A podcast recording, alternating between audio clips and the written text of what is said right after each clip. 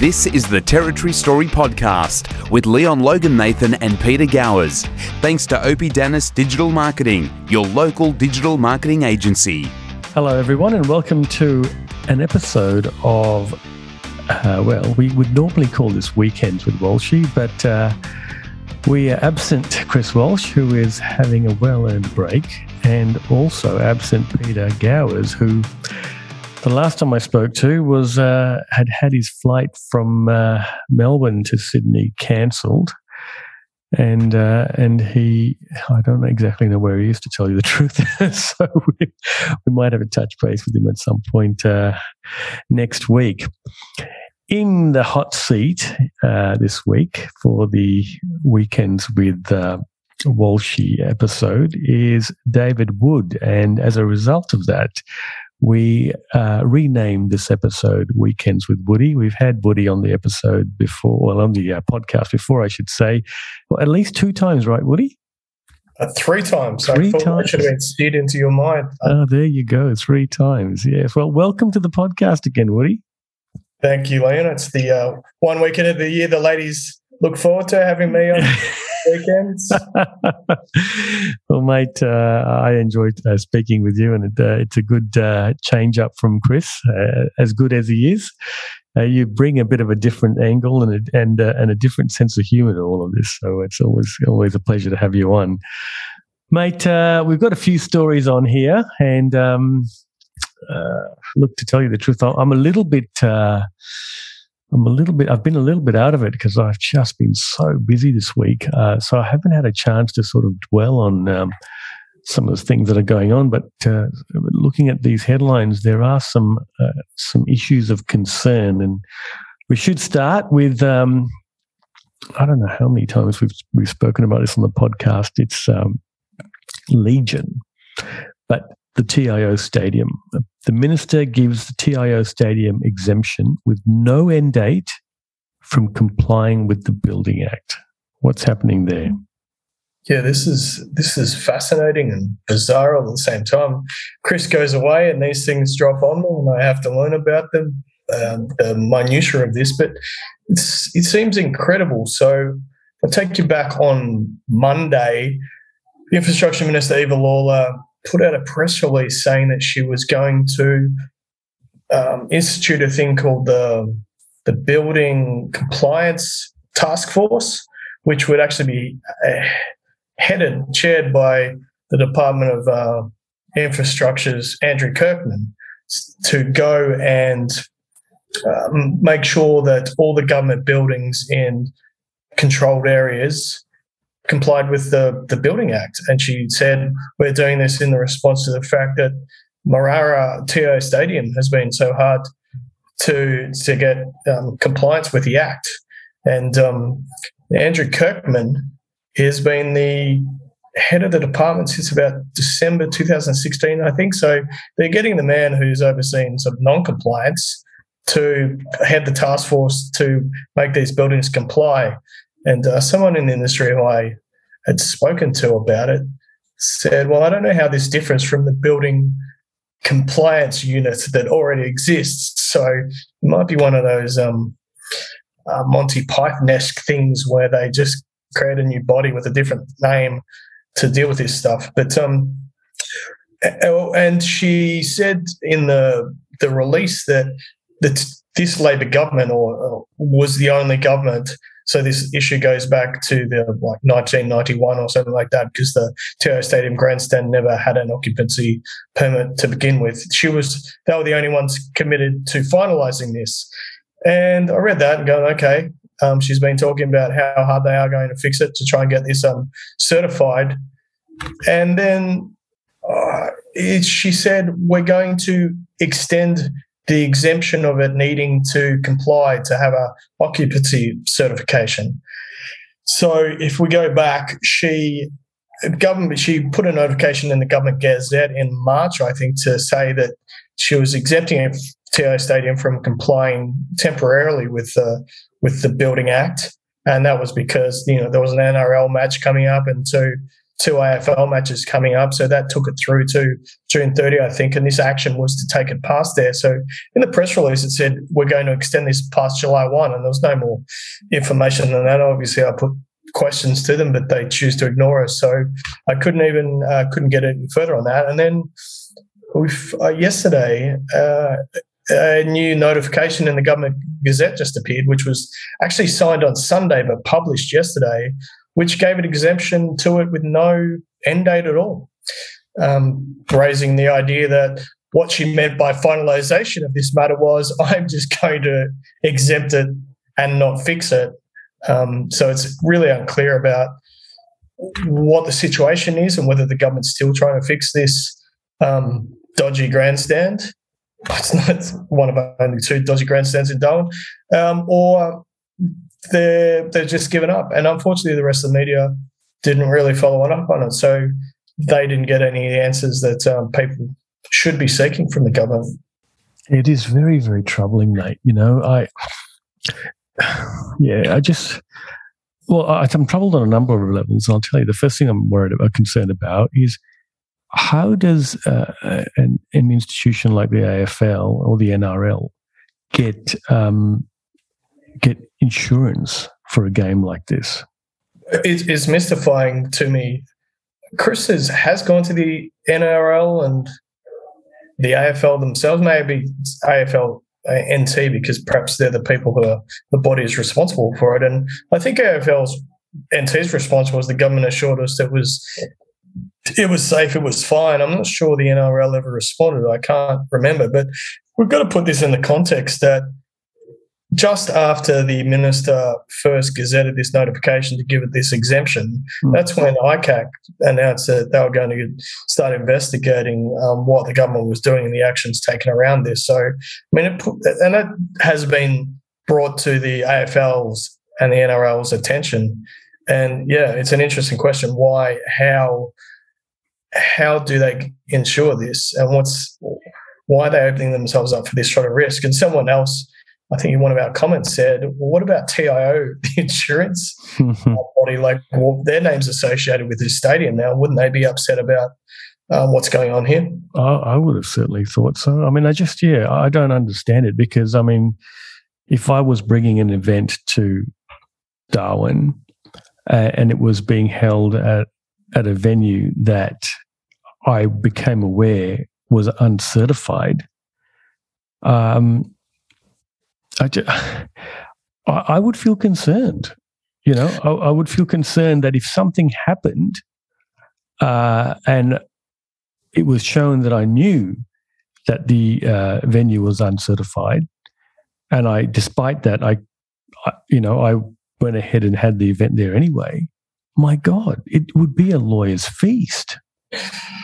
Yeah, it's an extraordinary situation. It feels like one that could only be only in the it's an only in the territory type of a situation. You know, like, and I think the government or the, the minister tries to palm it off, um, talk it down as if it's it's related just because just to it not having an occup- occupancy permit because of the passage of time, and I never had one.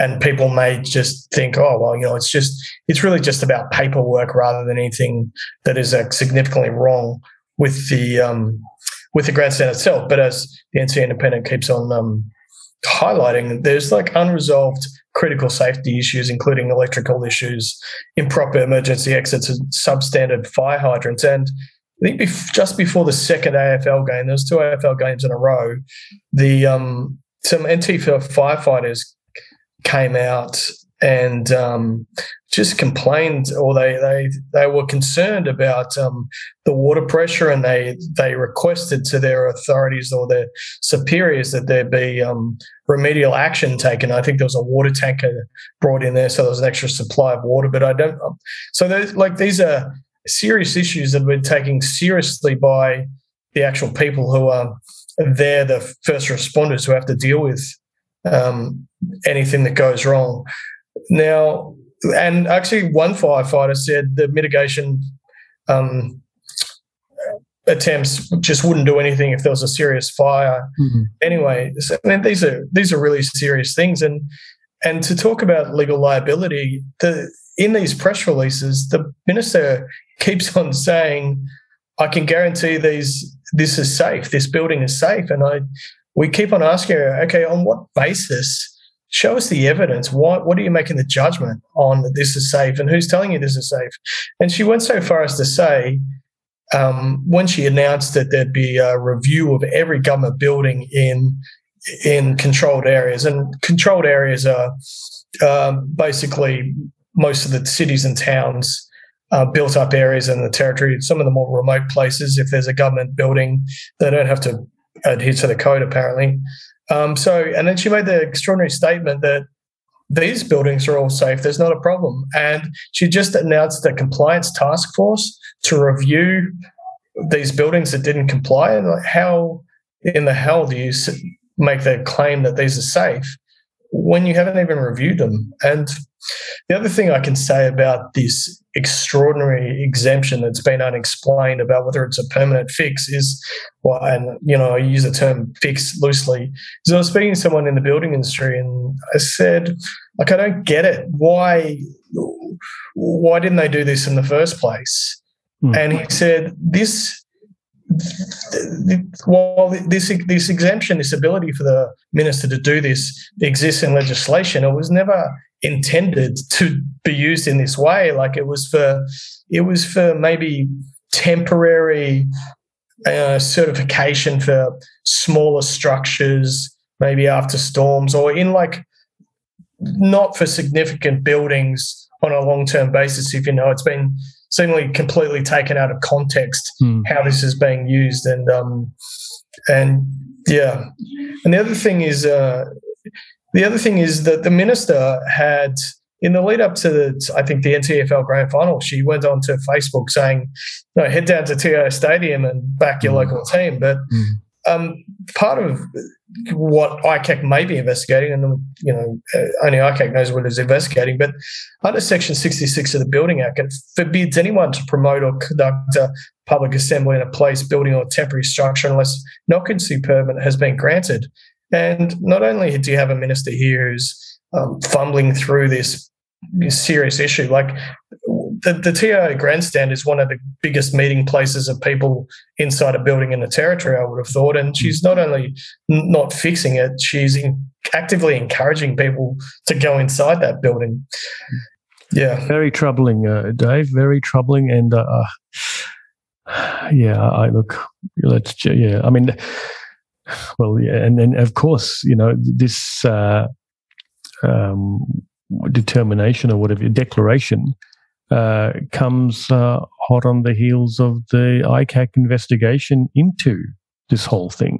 Yeah, I would think you'd have to say it's a brazen, bold move um, to, to do it. Considering, like as I said, I don't know what I C A C's investigating, but um, to To do this when I C A C has already said they're going to investigate the situation just seems astonishing. And I think the thing that strikes me on as on top of that as well is that for the minister to come out and put out a press statement, and you know, I think the building certification task force is this um, this look over here, look over here maneuver. Mm. In that there is obviously there's you know there's a There's a whole department that deals with the, you know, there's a, there's a section of a department that deals with, deals with making sure buildings are compliant. And to to come out and say, oh, we're going to have this other one, which is sort of what they've done with the investment, you know, commission, and go, let's go and get more people to look at this. But then how disingenuous is it to go to say, make people think that they're doing something on one hand, but when she's already signed off on this dodgy exemption from having to comply. She's like, she'd already signed that off the day before. Like, mm. you talk about transparency and integrity and trust in government. Mm. How could you as a a member of the public go, yeah, that's the sort of behaviour I want to see in my minister, because mm. that's that's how I expect people to behave. And there's plenty of people making comment on our Facebook page going, well, why do I have to comply with the Building Act? Like, they're on me if my building, they wouldn't let me live in my house if it if it didn't comply with the building code, yet they're doing this. Yeah, that is exactly right. Uh, yeah, look, I mean, it's just, mate, it's it's sad. Anyway, look, let's park that story and uh, and, and go to the next one. This one is uh, it's also an interesting one. The um, d- the Treaty Commissioner, uh, you've written a story about that. The domestic dependent nations. The Treaty Report proposes self-governing and law-making for territory indigenous groups. So what are we doing here? Are we carving out little nations within the Northern Territory, are we? It seems that way. I found this fascinating when I read the report yesterday. I, the N T News had had a uh, exclusive um, in the morning from that being, you know, slipped a report or a summary of a report, but it contained no real details. And, um, uh, you know, this this was a story that I actually... I. I didn't think it would be very well read, and it wasn't read by a lot of people, but I thought as a historical record uh, that I should write it and read it and understand it myself. And the nature of journalism is that you have to read things pretty quickly and absorb it. But I found it fascinating what they were proposing, and it, they basically is that they um, the proposal is from now there's quite a title. I think it's the former acting Treaty Commissioner is the, the title that he's going by, um, Terry McAvoy, because Tony McAvoy, because his job's now. That's right. Um, yes. Because I think the legislation wouldn't allow them to have anyone but Dodson or something like that. Okay. Yes. Uh, yes. Anyway, so potentially what they want to do is allow all local Indigenous groups in the territory or coalitions of them to to form what they're calling First Nation governments, and they would be able to negotiate on behalf of their people directly with the territory government, at least, and probably the Commonwealth. And so the, they would start out that there's, and it's, it's, I think it's it's legislated, or the recommendation is there's going to be a Treaty and Truth Commission Act that has to be legislated by the end of the year, and that they have to organise um, a First Nations forum that has to be held next year, which that that would um, then they would Indigenous groups like they would Indigenous groups would get together and they would go to a tribunal. I think this is off the top of my head, and they would seek to be registered as the representative body for their group, and then they would be given authority. And so we'd have all these official registered groups, and then they would go and go to this forum, and that's when they decide on the the model that they're going to use towards getting through treaty. So there would be there'd be a treaty between the territory government and all these individual groups. There'd also be a, a treaty, a territory-wide agreement that would be undertaken as well. And while there's no explicit detail in this, it they describe it as starting out with the power of local governments and then escalating for there as capacity and confidence builds in those groups. Um, so then they said there would be legal limitations that are written in there, but it didn't explicitly say what sort of rules there would be. Like, do they have their own police forces, or do they can they collect tax, which I presume is somehow against the Constitution? Or it's all it's all got to be contained by, I guess, what's in the what operates federally legally as well. And um, you know, I haven't spoken to anyone about this. I've only read the report, so I don't understand how it fits in with the broader picture of what's what's legal. So, and then th- there was another aspect of it that um, there would be funding, and there's a there's going to be a um, tr- treaty fund set up, or that was a proposal to help finance these Aboriginal groups into being able to deal with the government and negotiate. But then also there was a compensation, which a compensation fund, which didn't get a lot of room. It was, you know, back back towards the back, and it was talking about how the territory government and the Commonwealth would um, have to pay, or how they afford to pay for some sort of compensation claims. Now, it didn't go into any any detail at all about um, how compensation with claims would be made, how they'd be decided, what sort of body would make that sort of decision, and and they didn't talk anywhere about what sort of dollar figures we're talking about. But basically, they said that the territory government couldn't afford it to do it, and then they came up with these three different ways that um, that the money could be raised, which is called a, like a development levy, the establishment of a land bank, and of formal resource sharing agreements so that extra money could be generated to in a in partnership with Aboriginal groups. So, like, um, you know, the government may get a share of any sort of resource extraction on Aboriginal land, and that would go to partially uh, funding compensation, which seems like they're just taking money from Aboriginal groups and then paying it back to them in compensation. But I don't have a lot of detail on that. Um, yeah. And uh, the reaction on Facebook, on our Facebook page, was uh, not kind about this at all. Uh, people were not happy about it. There was a few Indigenous people who were standing up and talking about um, the benefits from it. I think it's – I personally find it fascinating, the idea of this, um, but it's so complicated. It's beyond my my ability to to comprehend it. But there are there are other aspects to it as well that go into there. There's an ombudsman and a, the Treaty Tribunal, which gets to, I think, decide on who is legitimately representative of particular groups.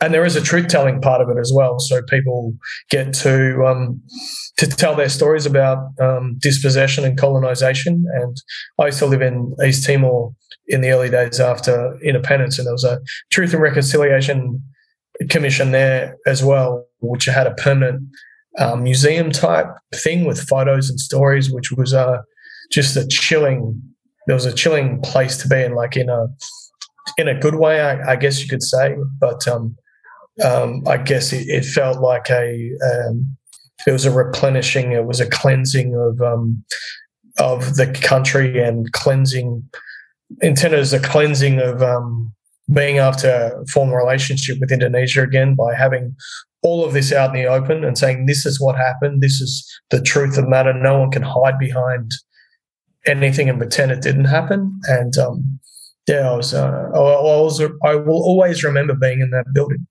And just looking at the costs here, um, the report the report proposed the Territory Government create a treaty-making fund to pay for various components of the treaty-making framework.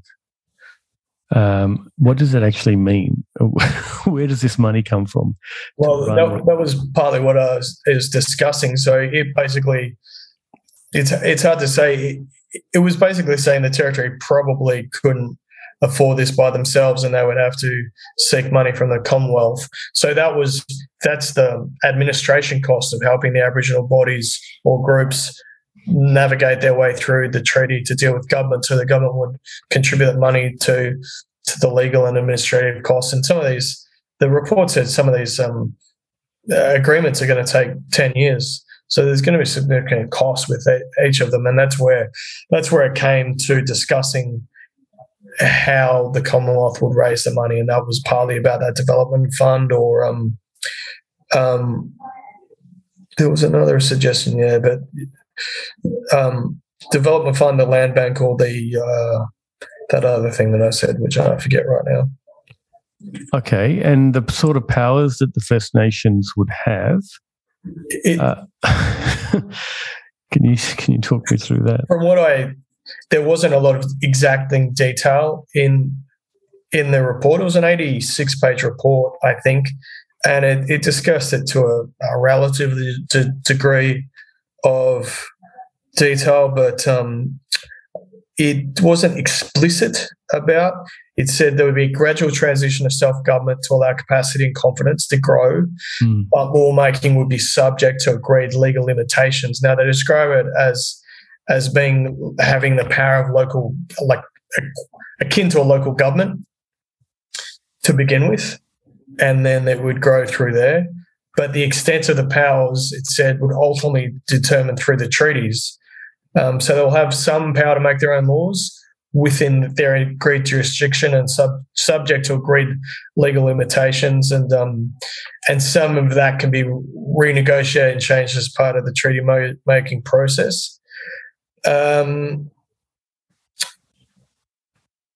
yeah, all it says is that they will take over take on a wider range of responsibilities according to agreements reached with between them, the Territory Government, and hope it said hopefully the federal government. Um, It says they'll be allowed to make laws. I know. I'm reading that. It's like they will have the power to make their own laws, yep, within an agreed jurisdiction and subject to agreed legal limitations, which, yeah, but, some of I mean, which that, may be renegotiated and changed as part of a treaty-making process. That's, in my view, alarming. Um, and I say that because we know that Aboriginal customary law has some pretty draconian punishments for various things. Yeah, well, it is uh, in negotiation with the government, and it does say it's going to be within, you know, constrained by um, legal limitations. So my presumption is they probably can't act outside of um, uh, the territory or Commonwealth law anyway with um, how they deal with uh, punishment and that sort of thing. But as I said, like I, I think it's been going on for uh, several years, I think, to get to this report. I think it was held up by the fact that there was COVID for quite a while. But um, and obviously it says some of these things will only be negotiated during the treaty process. But you'd think in a document like this, they would describe the sort of powers that they're talking about and and give some sort of sense or be explicit to some degree about what the legal limitations would be. Yeah. Well, mate, look, I mean, I'm, this is going to sound utterly politically incorrect, but, you know, we've just been through a decade, maybe two decades of, of uh, lecturing to uh, Um, you know, a broad section of of the religious community in terms of, you know, what what uh, you know, I mean, since nine eleven, uh, Muslims have come under fire for what they wear, what, you know, their, their their laws, all that sort of stuff, you know, and and there's been, you know, you know, broad, I guess, pressure brought to bear on that particular segment of our community to. to conform, to assimilate, all that sort of stuff. Uh, and then over here, we seem to be doing something completely opposite. I mean, I could be wrong about that, but it just it just doesn't, you know, it doesn't seem consistent in my view.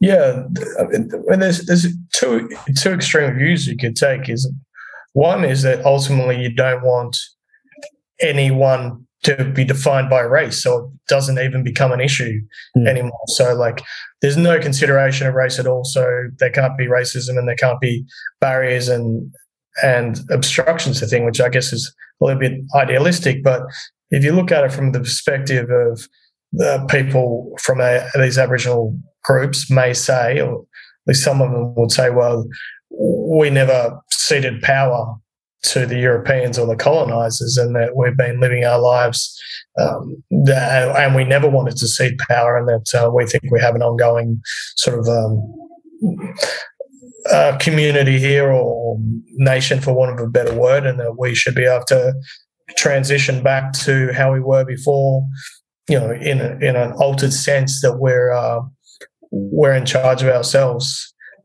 But what does transition back look like, mate? Because it, it seems to me, and again, I, I could be misreading this, but it seems to me that transition back means, well, we'll transition back uh, what we want to transition back, but we also want to hang on to the good stuff that uh, has, uh, you know, that has we've received as a result of uh, the invasion, for want of a better expression. Um, yeah, I think it's a complicated thing, but I guess Aboriginal people get to to decide exactly what sort of society they want to do, and I guess.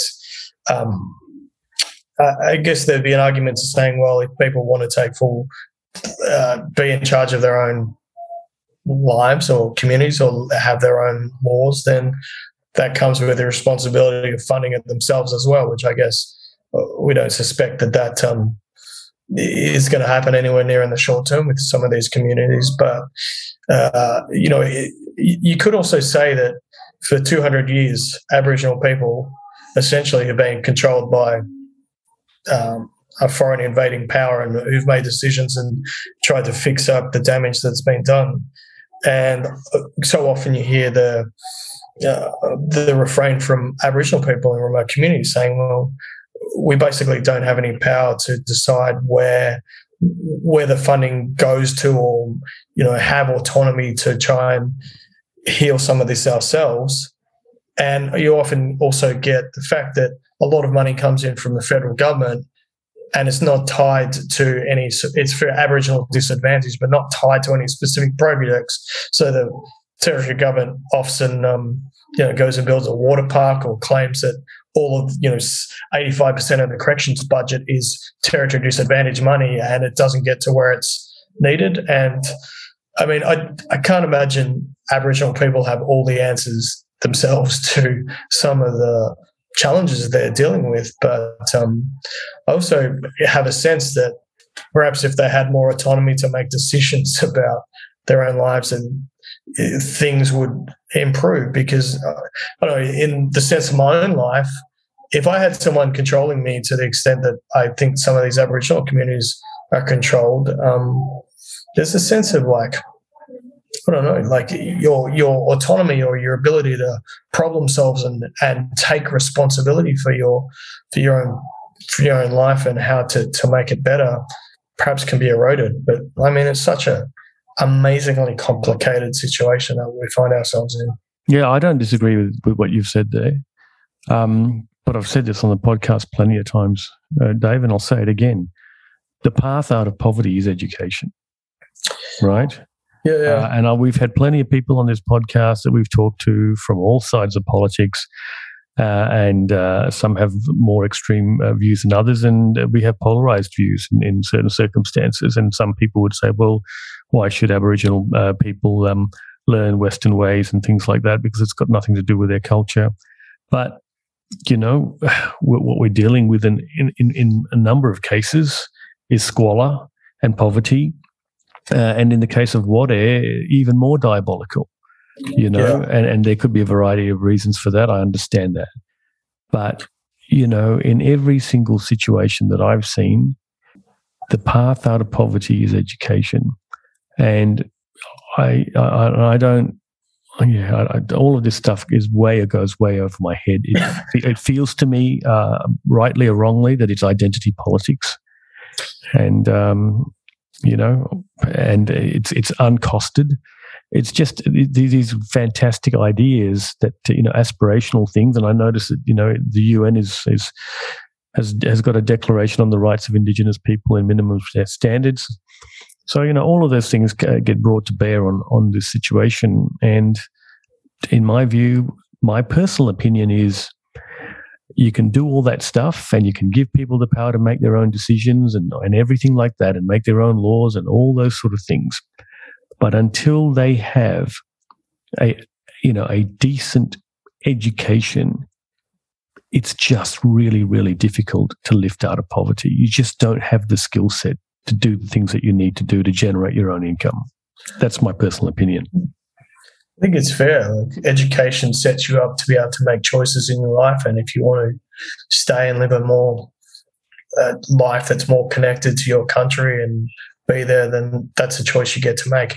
I, I, before we started talking about this, I should have prefaced this thinking by saying I feel completely out of my depth, as you do, Um, to talk about this issue, because it is, it's me as a white man sitting back in Darwin just reporting on, on the words that are written down.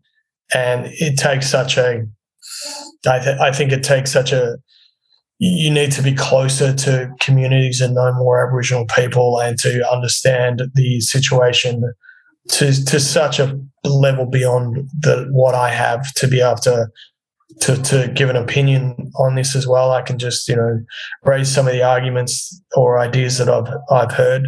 I think education is is um is such an important thing, though. I think that's a it's a, a point, a really important point you make, and perhaps perhaps you should get the former acting former. whatever he is, Treaty Commissioner on the, the podcast to get yeah, a bit. Yeah, I, I, perhaps I should. Uh, you know, I've I've asked uh, Yingyia Giala to come on the podcast, but uh, I've had no response. Um, but, yeah, but I, you know, I listen to you, and I, I feel I feel a sense of dismay because, David, the the I feel that the way you've expressed yourself just then is a direct result of being conditioned by the environment that we're currently in about racial issues. Um, I never heard people speak the way that you speak and the way Chris speaks, uh, and to a certain degree, uh, the way Peter speaks about um, Aboriginal issues in the past. You know, people were not afraid to express an opinion, and you're entitled to an opinion. But nowadays, this Aboriginal situation is so utterly, has become so utterly sensitive, and we've all been conditioned, oh, no, you can't talk about this unless you're Aboriginal. Well, I just call bullshit on that, quite frankly. Uh, and I, you know, I'm happy to be criticised about it, but you know what? Um, I, I'm just gonna, I'm gonna do it because I, I don't think it's right. I think we're all allowed to have an opinion on this sort of stuff, and it doesn't matter whether we've lived that life or not. We've all, we all come from different backgrounds. That's what makes us Australia, you know. And and I think if we're looking, I mean, if this, if we're talking about a Muslim problem, for example, you know, with uh, with terrorism and, and burqas and all that sort of stuff, you know, we're quite happy to have a conversation about that and talk about what we think is right and wrong. But when it comes to this situation here, all of a sudden it's a zip up. Nope, I'm white, uh, middle-aged, I've got, I'm not entitled to have an opinion here. And I just think, David, that I, I think there's something wrong about that. I think it is self-censorship. I'm not criticising you, by the way. Uh, I'm making an observation about where the media has driven us to and where our society has driven us to in relation to this issue. And it's not something that just happens here in Australia. It seems to happen in the U S in relation to um, African Americans uh, or even uh, uh, American Indians. Yeah. You, you, you know, we, we've, we're getting into this situation now, oh, you can't go there, you can't go there. Well, you know, I think that that's dangerous. I think it's interesting what you say. I think maybe if you went to a, a remote community, and I've been to some, but not for a long time, but I have dealt with Aboriginal people who are living out bush over the phone, oh, and in person recently.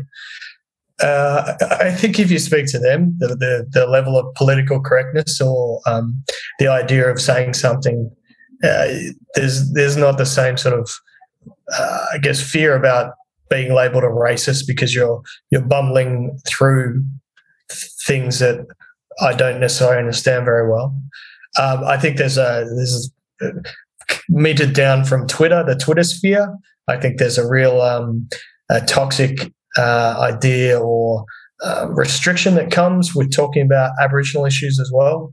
And so I, I think there is a I do have a fear about talking about this issue, but I think the the, the biggest reason uh, I don't really offer opinion on it is because I think it is so complicated that I have no really idea of where to start. I think I the, the, when I think about um, the lives or the problems, because you know not everything about remote Aboriginal Australia is you know problematic. Like it, it's it's just that we talk about the problematic things and they're they're so large, but.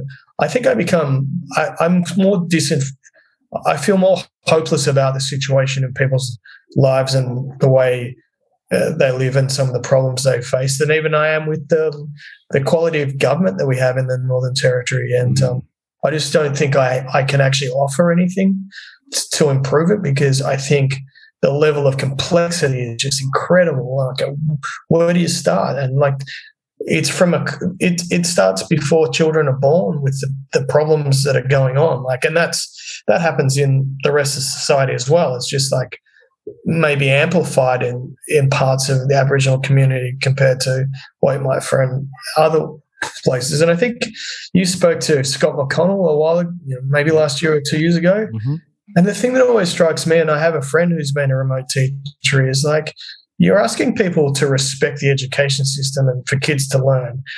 And it always blows my mind that bilingual education is not really a thing in the Northern Territory. And I lived in the, the about the time bilingual education was getting taken out of or dismantled in the Northern Territory, I'd just been living in East Timor and they were instituting bilingual education as a way to help their kids learn. And I... That's one thing that frustrates me is that there's a complaining about um, kids not getting educated, but to me, it, it, they're not. They're not getting. The education system is corrupted in a way that they're not getting. They're getting sort of cut off before they can even start. And I haven't written about this yet, but I've been told about it in some of the Aboriginal schools because of the way the funding is done in the northern by the Northern Territory government based on enro- enrolment, I think, but not the amount of tenants rather than enrolment. I think that they even get further penalised with the amount of money that some of these schools get as well. But that's a whole other issue, and I'm not really, you know, that, that well versed in what goes on. But it has been raised as a really big problem to me as well. Hmm. Yeah. Well, let's uh, let's see where that goes. Um, Yeah, it's uh, it, look, there's no question it's a difficult topic, but uh, I think difficult topics need to have conversation about it, and people shouldn't be afraid or shouldn't feel intimidated about expressing an opinion on something like this. Um, we'll, we'll see how we go. All right, mate, um, back uh, to the police commissioner. The entire Casuarina police station night crew called in sick. Two officers are doing second shift left to run the station, according to your sources. Yeah, well, I'm not sure what Jamie Chalker is going to buy me for Christmas this year, but I reckon it's going to be big. It may be ticking as well. Um, so this is – we haven't reported much on staffing levels in, in the N T Police for a while. Um, when we do, it gets a lot of readers, and someone came to me with this. And the people were keen to have this in, in print. I was uh, worried about the repercussions uh, for the officers mm. in question, because there's been a lot of, basically I would say, bullying and harassment by N T Police executive against people who speak out, or especially if they're associated with uh, N T Independent. Um, so this is a situation where Saturday... So they, Casuarina Station would have a minimum of six uh, officers. So one shift starts at three o'clock in the afternoon, goes to eleven. Next one goes from eleven till seven o'clock in the morning, and then the day shift will start. And there'll be more people on during the day because there's specialist people. But this is in Casuarina, which is the, you know, the the heart of the residential population of Darwin. It's where Strikeforce Trident, which is the the property crime, youth property crime. Um, task force do a lot of their work, and these uh, si- the six officers called in sick, uh, the ones that were supposed to be working the the night shift, which runs from uh, eleven o'clock to seven o'clock in the morning. On top of that, there were only two officers out of six who um, had been working the evening shift that was supposed to finish at eleven o'clock at night. So there was text messages going out to try and recruit people to go and do overtime and cover their shift, but no one put their hand up for it, refused to go. And so these two officers ended up working from three o'clock in the afternoon till six o'clock in the morning, I believe, according to our sources. So so that means, I mean, they could put a van on the road, but they could only put one van on the road, and those guys would have been working for what? An extraordinary amount of hours. Um, and when we're talking about this all happened, like, so this week we also had the funeral of an Aboriginal um, Aboriginal community police officer who'd killed himself. And so, and the police commissioner, Jamie Chalker, was at that funeral. And when you think about all that's been going on with the idea of health and wellbeing, there's been five serving or former N T police officers that have killed themselves this year since February that we know of. And when you talk about health and wellbeing, uh, and then you have these guys working that entire section of Darwin by themselves for that that huge shift, you go, what what's going on here? And we already uh, have reported that there's been a review into the health and Uh, well-being system in the Northern Territory Police, or the tri-services, because they're conjoined triplets with the N T Fire and the Emergency Service as well. And I got leaked a summary report of that because the pub, the, the the taxpayer paid for actual review into how our police force and fire services and how they treat all their staff is not going to be released to the public. But the summary said there was no mental health or well-being strategy that was backed up by any evidence. Um, so then you get treating people, officers like this. It's uh, incredible. But what's even more, what sparked this, or what I was told sparked this, was the fact that nine out of the twelve for better, want a better term, sub-branches of the N T Police Association, which is the, the union of, of the, the cops. And they're broken up into regions. So there was like Southern region, and there'd be Catherine branch as well. And like the specialist services, like the water police and forensics are all in one group. And there's twelve of them, and nine of them voted, uh, put a motion from the floor of the N T P A meetings to ask the N T P A to hold a vote of no confidence in the police commissioner. And so uh, there was a document that the N T P A put out to their staff this week, Wednesday, which said, okay, we're going to have a vote of no confidence. And that document was leaked to at least three media outlets, including ourselves. And in res- response to that, Jamie Chalker, uh, about seven o'clock on Thursday night, put out a statement that had all the police executives' names saying, hey, I just want to understand what the drivers of this vote of no confidence are. I don't understand why you don't like me. And then said, there was a line at the bottom that said, we're aiming to get to the point where people, our members, feel confident in being able to raise issues, which these policemen, several policemen said to me, going, well, that's a exactly bastardized way of saying mm. it's not a safe pe- place for people to raise issues about uh, the dysfunction in the police force. Mm. So, mm.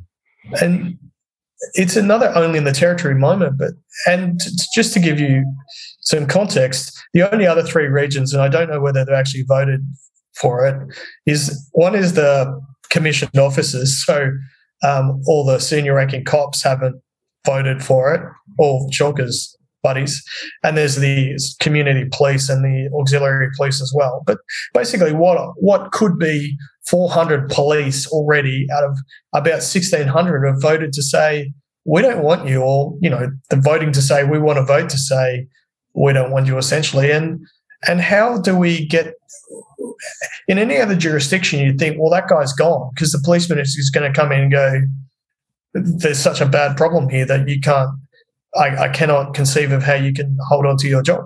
Mm. But that's not where we are. And even to go even further than that is that the N T P A president, Paul McHugh, went to such great lengths in that document that he sent to his members saying, hey, this hasn't got anything to do with us, guys.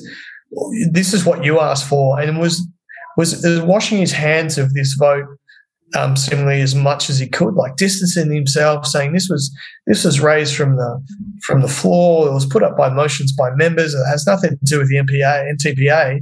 And on the other extreme, to give you a bold context to that, Erin Early, weeks before, from the United Workers Union, who represent firefighters, said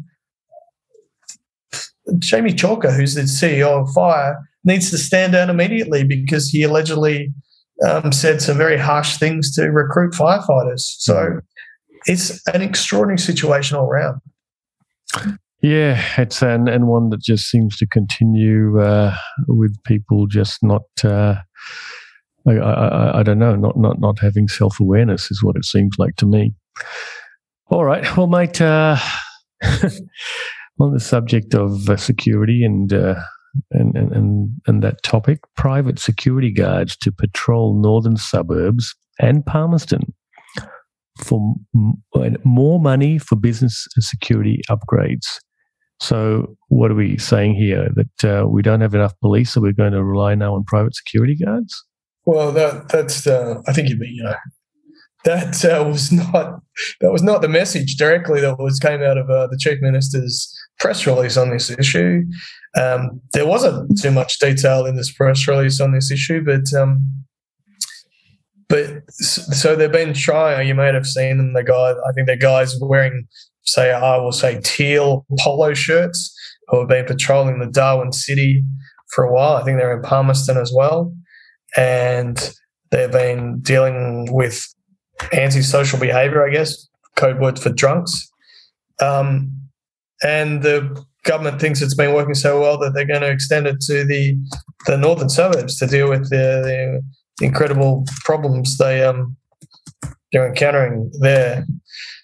Um, and I don't know, it's an admission that uh, we don't have enough police, Whereas the official figures that Ch- Jamie Chalker gave in estimates was that we have one thousand six hundred sixty-nine officers, which was up from one thousand five hundred thirty-seven um, at the in the July first, which was in the annual report. So see where we have more police than ever before. But uh, the, the Chief Minister gave no explanation in the press release about why they would be doing this. And she also said didn't say how many there were, Uh, what sort of shifts they'd be working, uh, how much it costs, or how long these, this trial was going to go on to on for, and I get, more importantly, what powers these security guards have to deal with any of the problems that they're um, going to be faced with. And maybe even more importantly, on top of that, what training do these people have to be dealing with these situations anyway?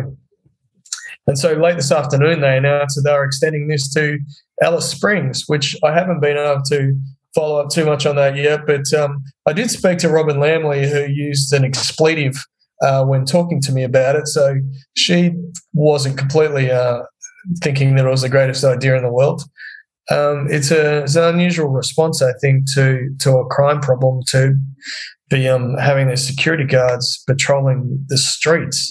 Uh, I'll be interested to know whether you've ever come across this sort of thing before. No, I mean, uh, I'm just wondering what happened. I mean, Alice Springs is supposed to be a, a war zone. So what are these security guards going to do? I mean, I can tell you right now, my daughter works at Casuarina Square, and, and she told she's told me uh, in the past that, um, you know, when there's crime going on uh, and violent crime going on in, the, in that centre, um, the security guards are running the other way.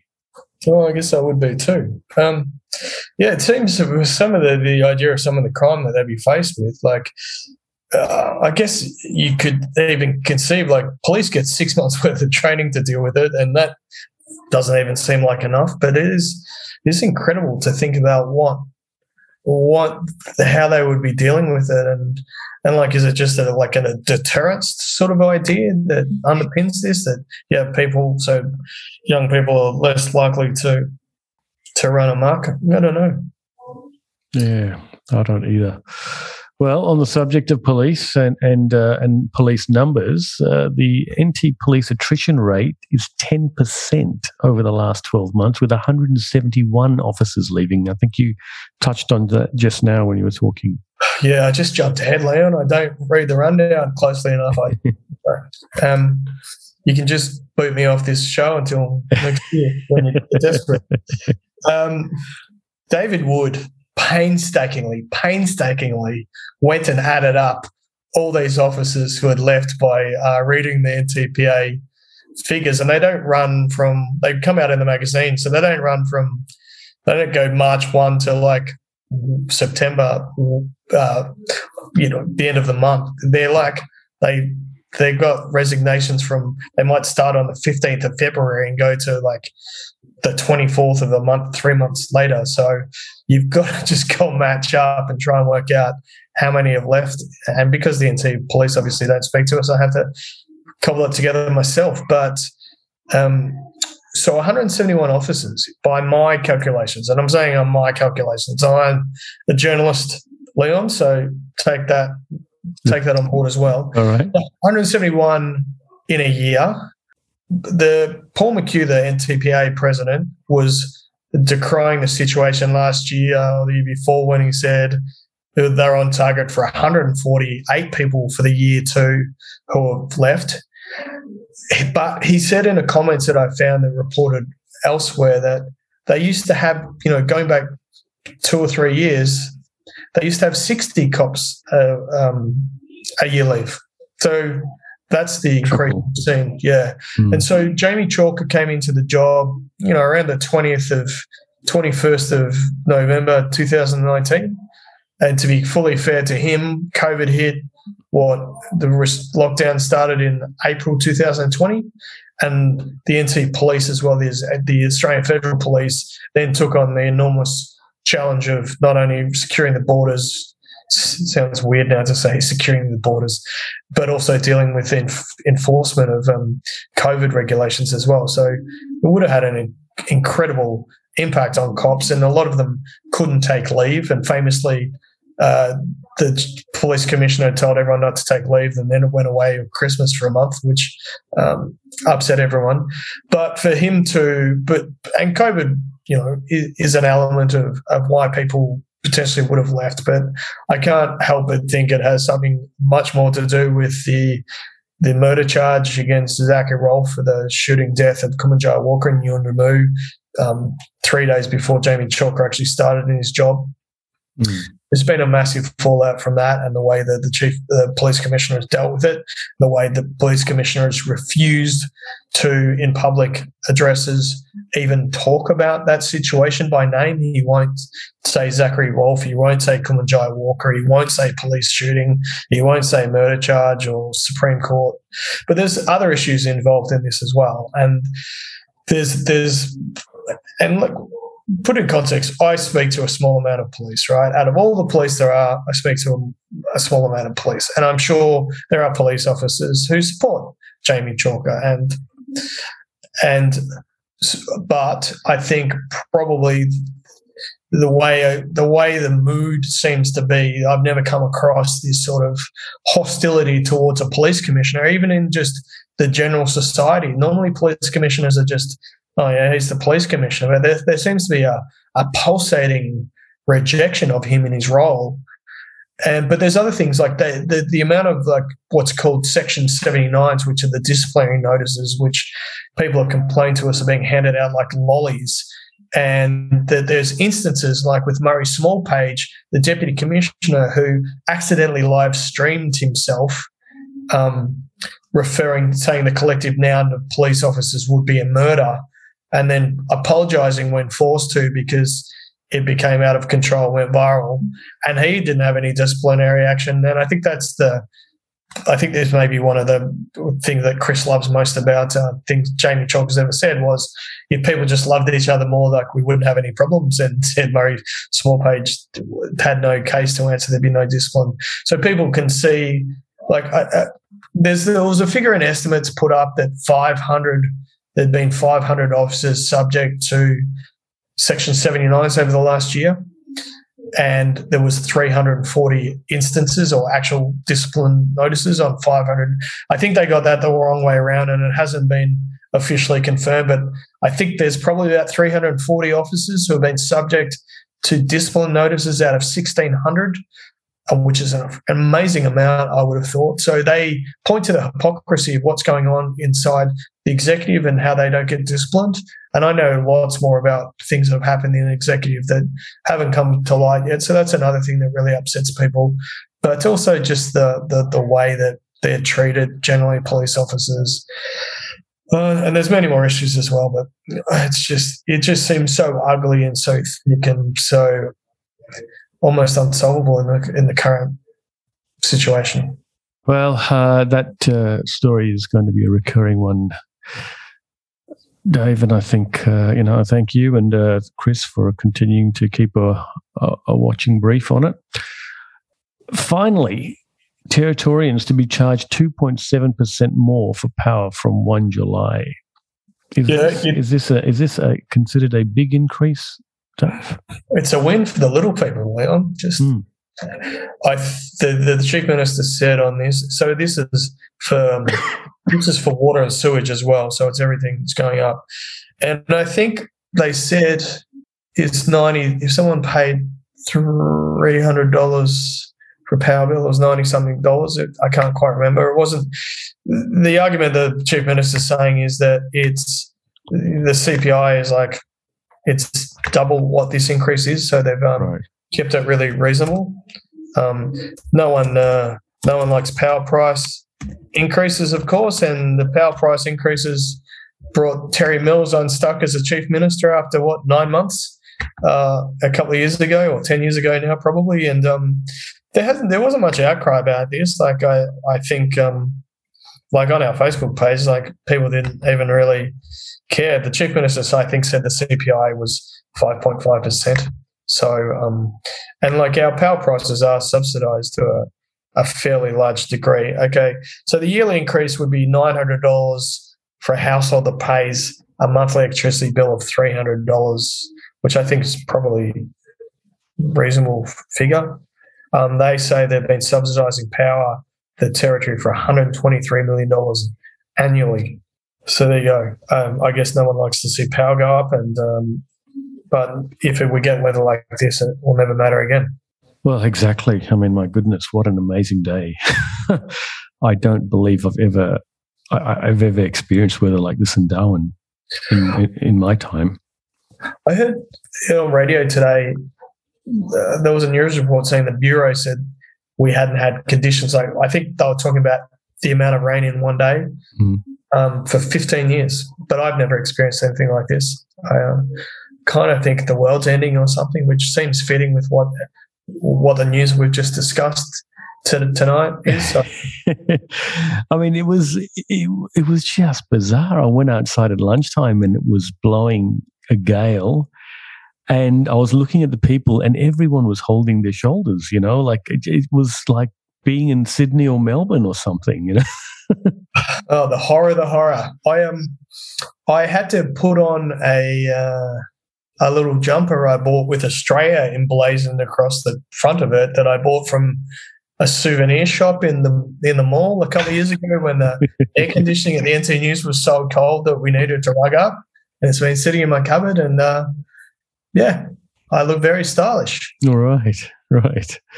Well, mate, um, before you go, I, I mean, I don't have the uh, job of the week or anything like that. That's all Pete's uh, Pete's job to do. But I did want to touch base with you. Uh, where is the N T Independent uh, right now in relation to access to um, press conferences and, and and and responses from public servants? Um, we haven't had any updates since since I think Chris talk, last talked about it. It was um, it was raised in estimates, obviously, and uh, the Chief Minister gave what I couldn't really say is a really embarrassing explanation about. You know, a policy, there was no policy, but they had a policy about not speaking to us. And I'm thinking, geez, it's like Gunner two point oh, like uh, talking in riddles or not quite making sense. But um, we've had no more feedback on that. I keep on sending the emails in the uh, beautiful hope that one day they, someone will respond to me. And I think um, I think someone uh, new fifth floor staffer did respond to Chris accidentally the other day. And um, and then when Chris said, "Oh yeah, good, thanks for that," um, it all quickly went away. Um, so no, but I don't know, I think I, I told you that uh, Crikey, the, the um, mm. what now is a quite a big independent website, came out in support of us last week and did an editorial from the uh, the the chairman of the private media company, Eric Beecher, and he uh, he drew parallels between. Uh, Um, Vladimir Putin and Natasha Files, which I think is uh, funny but probably not very fair. But um, the, this all came about because the A B C um, was was formulating a story, or one of the journalists was writing about the updated on new chief minister, same old band going on, and they contacted Crikey because Crikey had run into problems with Peter Costello in the two thousand six lockup budget, and they wouldn't let um, Crikey in. And I think the same thing happened up here when they had Bob Gosford writing for Crikey, and the Henderson government wouldn't speak to him as well. But anyway, so uh, the A B C went to them for comment, and uh, I think they were shocked that uh, the government was doing that. And he didn't, Eric Beecher didn't call us up and say, "Hey, what's going on?" He just wrote an editorial, and I only found out about it when people were retweeting it or tagging us in there as well. So he was he was horrified that um, a government would in Australia would ban us, ban media from press conferences.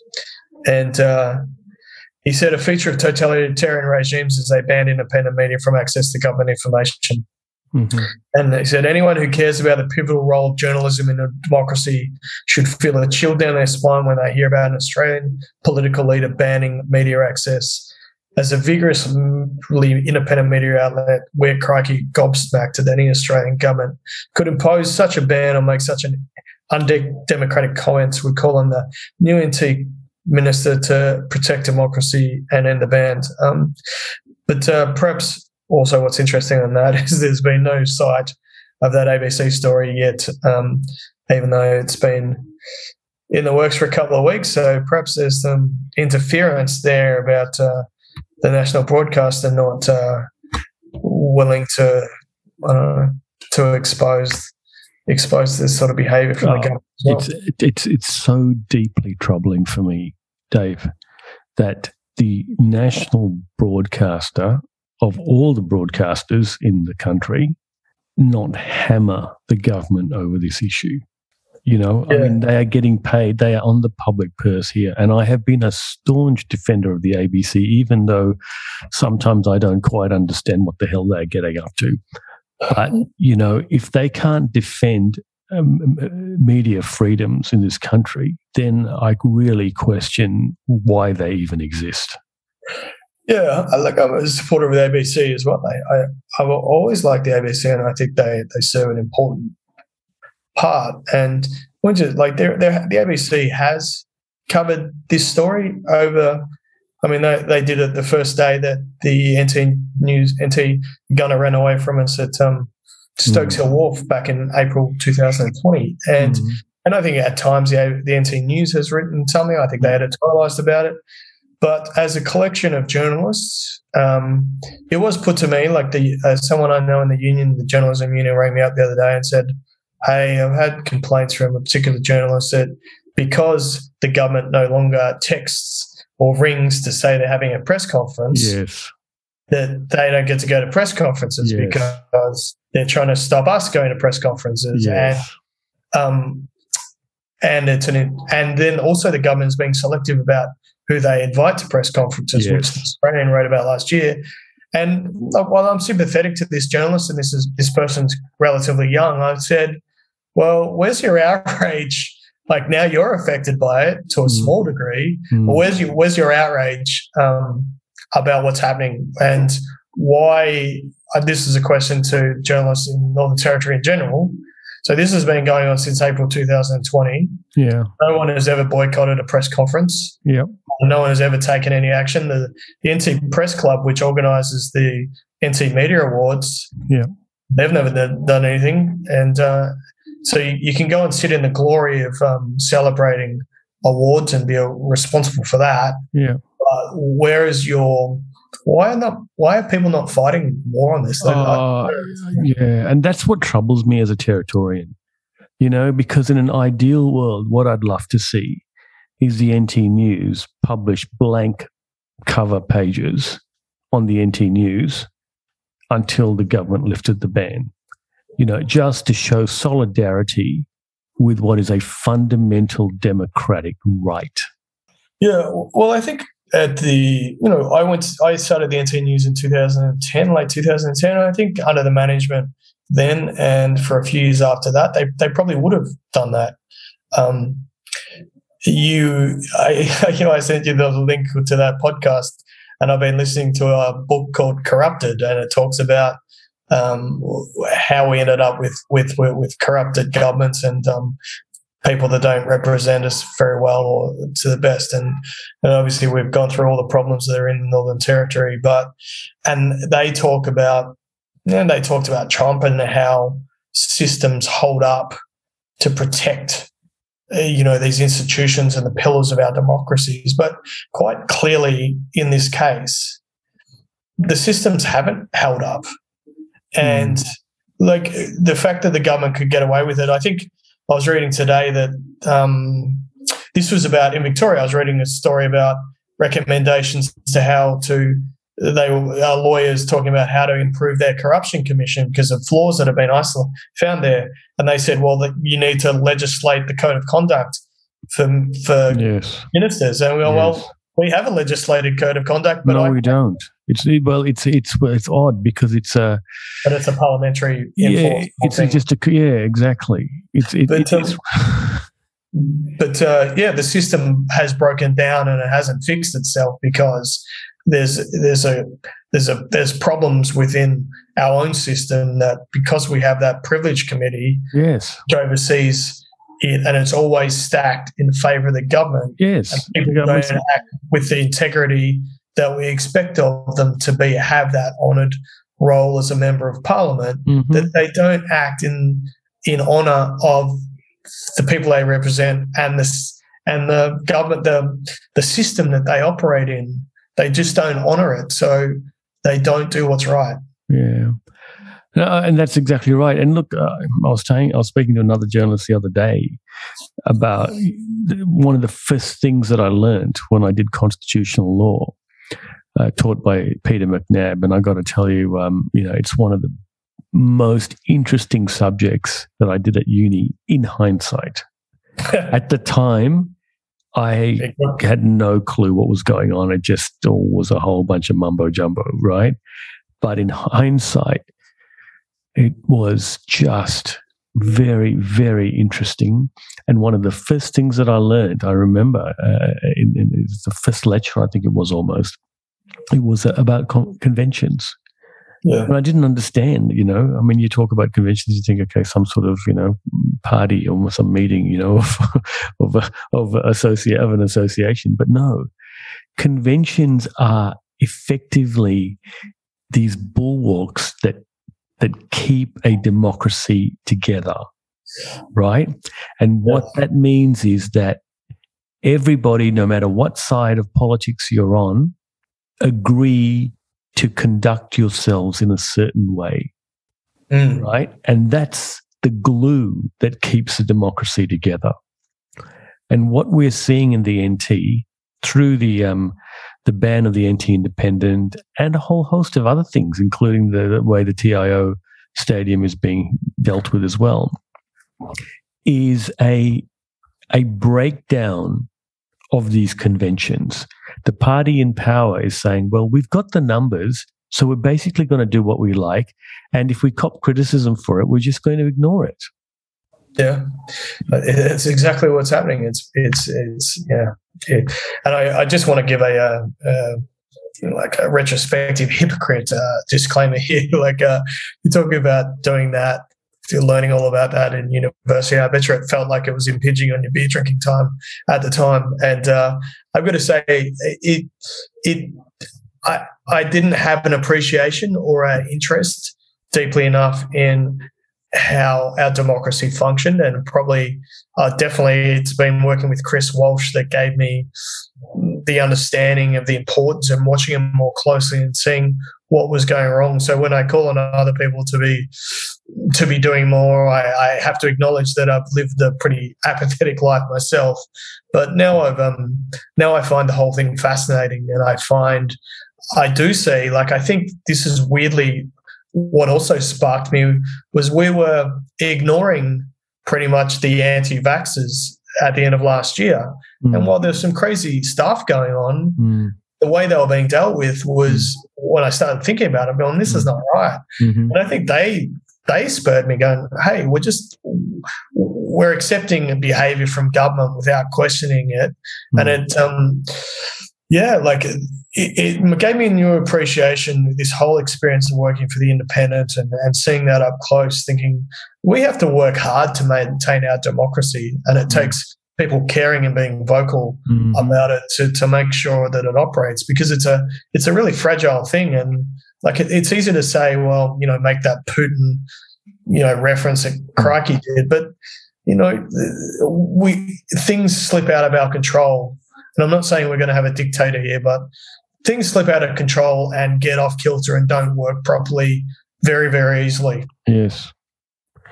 Yes. And and this is what this current government doesn't seem to comprehend. And it is very, very disturbing for me that they don't comprehend that what they have in their hands, you know, is, is fragile, and it requires them to act with deference, and it requires them to act in a way that may not be in their own self-interest in order to preserve our democracy.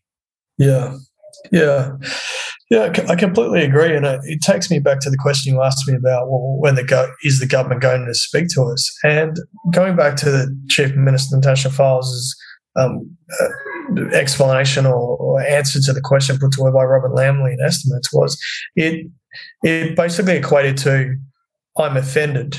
I was offended by someone. Yeah. So that gives me the right to say I'm going to completely ignore yes. important conventions of relationships with a free press. And and it, it like the, the strength of her argument is Owen Pike offended me, so that gives me the right to um, stop a journalist asking me questions as me as the Chief Minister. And like when you when you put it like that, and I don't think I'm being unfair with the explanation about what she said, um, it's, it's crazy.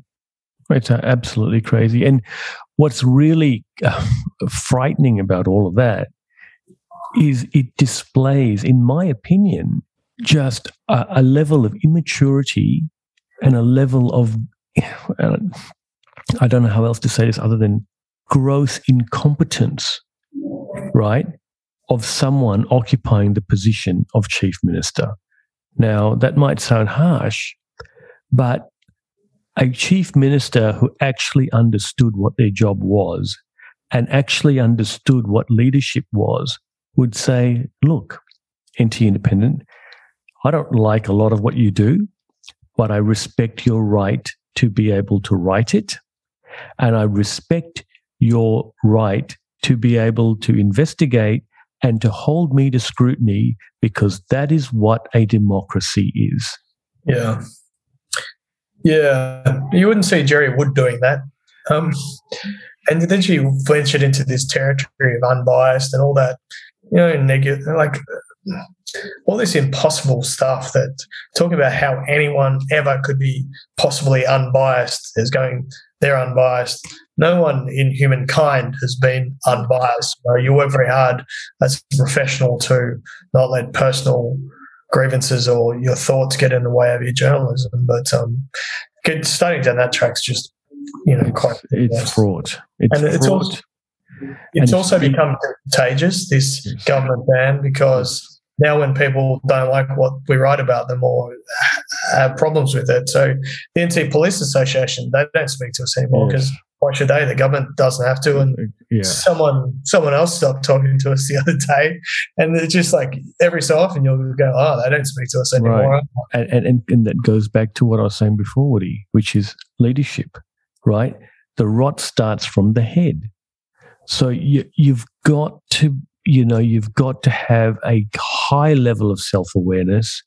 You've got to be able to take criticism. And you've got to be able to see the bigger picture. And I don't see that happening with this government. I really don't. And I tell you what I'm worried about. I'm worried about the opposition looking at all of this. And, of course, they're reveling in it because, uh, you know, they can hold the government to account about, about the government doing wrong. But one day the opposition is going to be in power. And I just wonder whether they're going to take a leaf out of the government's book and go, right, oh, well, Labor did this, we're going to do the same thing. Yeah. Yeah, I think um, one of the very difficult things as a human being is to admit you're wrong, especially if you're in a very public position as as the Chief Minister and politicians are, and, and we in the media are. And I think the media generally is very, very, to be fair, very, very bad at saying they got things wrong. There's a thing in the industry known as ninja editing, where now because of digital, you get something wrong, you go and change it in the story, and then you have this like uh, yeah, the Big Brother thing where, oh, it's all disappeared. And like we put an editor's note saying this is what the story used to say and this is what we got wrong, and, you know, places like The Guardian get it wrong. But and I can relate to politicians. It really is hard to own up and go, I got that wrong. And Chris and I have discussed it, and we try very hard to swallow our pride and say we got this wrong. And if it, if it's significant enough, we'll put a Facebook post up and say we got that wrong. But, you know, it actually feels really good after you've done it to go, you know what, I just said I was wrong, and, you know, the world didn't end. And, you know, I think in some in instances, because it's not happening all the time, it's given us a um, a degree of extra, in people see it as having more integrity yes. because we're willing to do it. And um, yes. and I'm not saying we don't make mistakes this time, like with the, with the, like we're, everyone will always make mistakes. There's going to be mistakes made, and we're not perfect. And I'm not trying to say that we are in any in any way, although this conversation has made me feel morally and ethically superior. So thank you very much for that. But um, it is a it is a very fraught situation. And uh, another thing that Chris and I talked about when we started was we were like, we had no power whatsoever. You know, like we were this fledgling news organisation, and it, I think it really shouldn't have been up to work because there's just a couple of us pumping out these articles.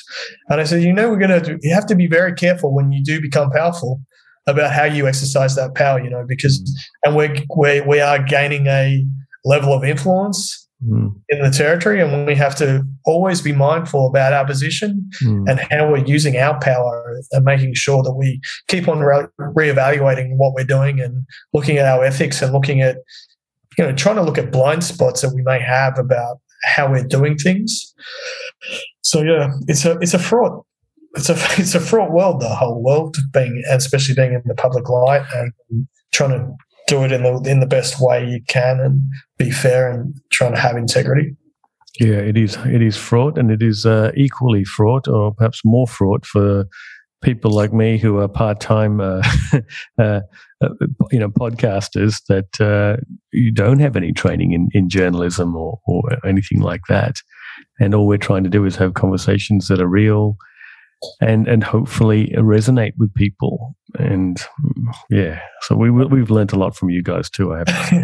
Well, you, you guys have uh, had some amazing conversations with people, um, and you you've given people a a platform to be known that didn't have it have it before, and you're you know you're dealing with a world that you know you can't be fact checking in real time, and it's it's not it's not the same sort of thing that we're producing. You're having conversation with people, and and um, you know, what they say is you know essentially what they say. But um, having said all this, I've also been listening to uh, a book about uh, philosophy and whether the actual yourself even exists. Oh, so yes, yes. Apparently self doesn't exist, so I actually don't have to take any responsibility for anything I do anyway, because I actually don't really exist. Well, on that note, Woody, uh, great to have you on the podcast, and I guess we will speak with you again this time next year maybe. Yeah, unless um, Chris dies in some unfortunate accident in the next couple of weeks or something. If I've got a last taste for this power of being on a podcast. But I'm sure that won't happen. And if it does, it has nothing to do with me. But it's been a pleasure. It's always great to chat to you. And I'm sorry Pete wasn't around. But yeah, thanks very much for giving me your time. You're welcome. You're welcome. Well, that was another episode of the uh, Territory Story podcast. Uh, this one called Weekends with Woody. And I guess we will see you again next week. Thank you. You've been listening to the Territory Story podcast with Leon Logan Nathan and Peter Gowers. For more episodes, search Territory Story podcast on all leading podcasting platforms or go to territory story dot com. The Territory Story podcast, thanks to Opie Dennis Digital Marketing, your local digital marketing agency.